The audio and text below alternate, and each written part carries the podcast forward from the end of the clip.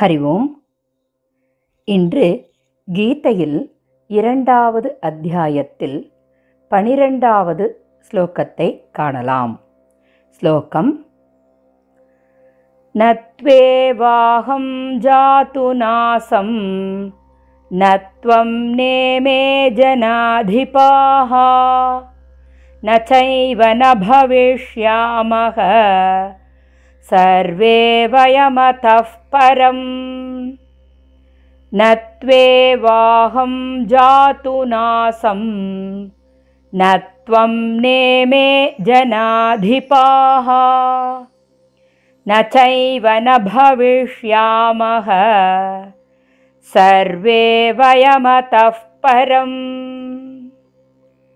श्लोकतिन् अन्वयक्रमम् जातु அகம் ந ஆசம் துவம் ந இமே ஜனாதிபாக ந. நது ஏவ ச அத்தக பரம் வயம் சர்வே ந பவிஷ்யாமக ஏவ ந. ஸ்லோகத்தின் பாவார்த்தம். முன்பு நான் இருந்ததில்லை நீ இருந்ததில்லை. இந்த அரசர்களும் இருந்ததில்லை என்பது கிடையாது. மேலும் எதிர்காலத்தில் நாம் அதாவது நான் நீ அரசர்கள் யாவரும் இருக்கப் போவதில்லை என்பதும் கிடையாது. ஸ்லோகத்தின் தாத்பரியம். முந்தைய ஸ்லோகத்தில் உலகத்தில் உள்ள இரண்டு விஷயங்களான சரீரி சரீரம் என்பதனை கண்டோம்.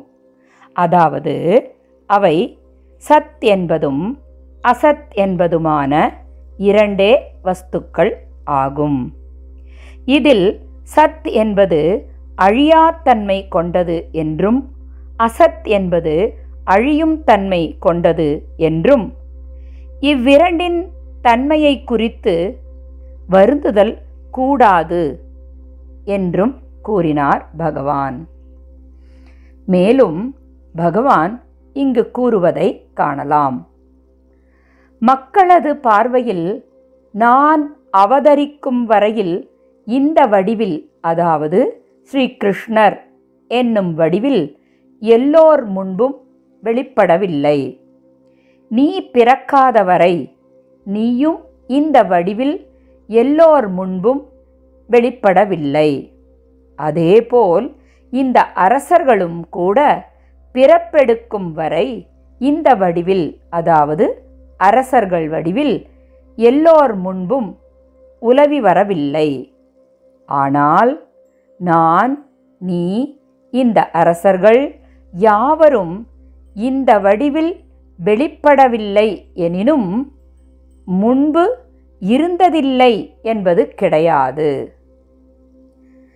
அதாவது இவ்வாறு கூறியதன் காரணம் என்னவென்றால் இதற்கு முன்பும் நாம் எல்லோரும் கட்டாயம் இருந்தோம் என்னும் உண்மை இங்கு நன்கு உறுதிப்படுத்தப்படுகின்றது என்பதே இதன் கருத்தாகும். மேலும் இதன் உட்கருத்து யாதெனில் நித்தியமான நிரந்தரமான தத்துவங்கள் எப்பொழுதும் நித்தியமானதாகும். எந்த ஒரு காலத்திலும் நித்தியமான சத் என்பதற்கு அபாவம் அதாவது இல்லாமை என்ற தன்மை இருந்தது இல்லை. இங்கு ஜாது என்ற சொல்லின் பொருள் யாதெனில் இறந்த காலத்திலும் எதிர்காலத்திலும் நிகழ்காலத்திலும் எந்த ஒரு இடத்திலும் எந்த ஒரு சூழ்நிலையிலும் எந்த ஒரு நிகழ்விலும் எந்த ஒரு பொருளிலும் இருக்கக்கூடிய இருப்பு என்கின்ற சத் என்பதான நித்திய தத்துவத்திற்கு அபாவம் அதாவது இல்லாமை என்ற தன்மை சிறிதளவு கூட இருக்க முடியாது என்பதனையே உணர்த்துகின்றது. இன்று காணப்படும் உடல்களுக்கு எப்பொழுதும் நிலைத்த தன்மை என்பது கிடையாது. மேலும் ஒரு நாள் இந்த உடல் இல்லாமல் அழிந்து போகும் என்பதனை அறிந்தாலும் அப்பொழுதும் கூட நாம் யாவரும் இருக்க மாட்டோம் என்ற நிலை நம் மனதில் தோன்றாது. ஏனெனில் நாம் யாவரும் கட்டாயம் இருப்போம் என்ற எண்ணமே தோன்றும். இதற்கு காரணம் நம்முள் உறைந்திருக்கும் சரீரியான நித்திய தத்துவமே அதாவது ஜீவனே நாம் இருப்போம் என்ற உணர்விற்கு காரணமாகின்றது.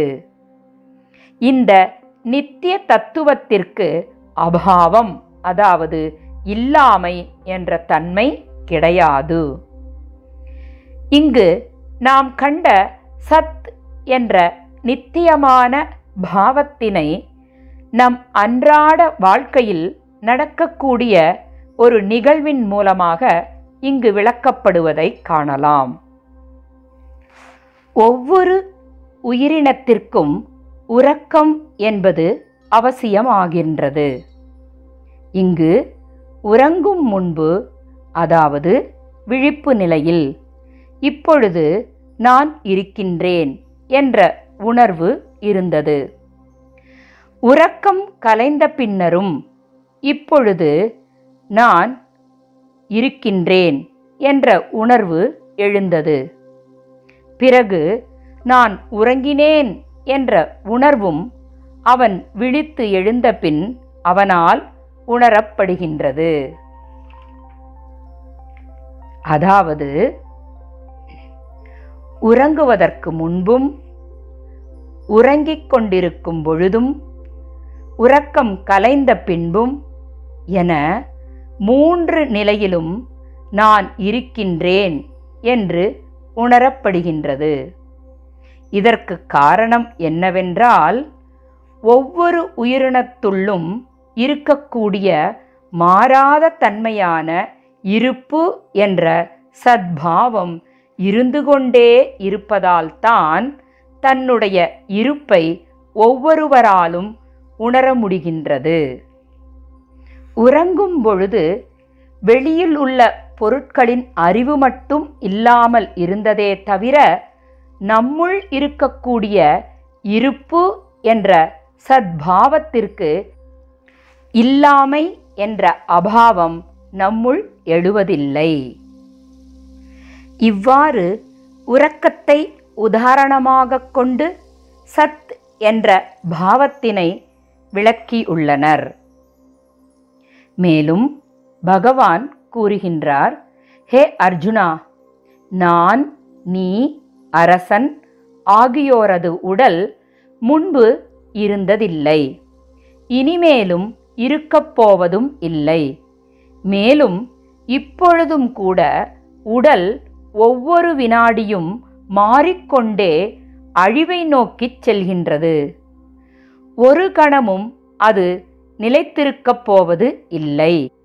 ஆனால் உடலில் உறையும் ஜீவன் என்ற நிலைத்த தன்மையான ஆத்மா இந்த உடல் எடுக்கும் முன்பு இருந்தது.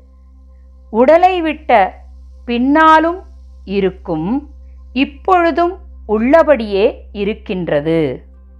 அதாவது இறந்த காலம் நிகழ்காலம் எதிர்காலம் என்னும் மூன்று காலங்களிலும் இருக்கக்கூடியதே இந்த ஆத்மா என்பது.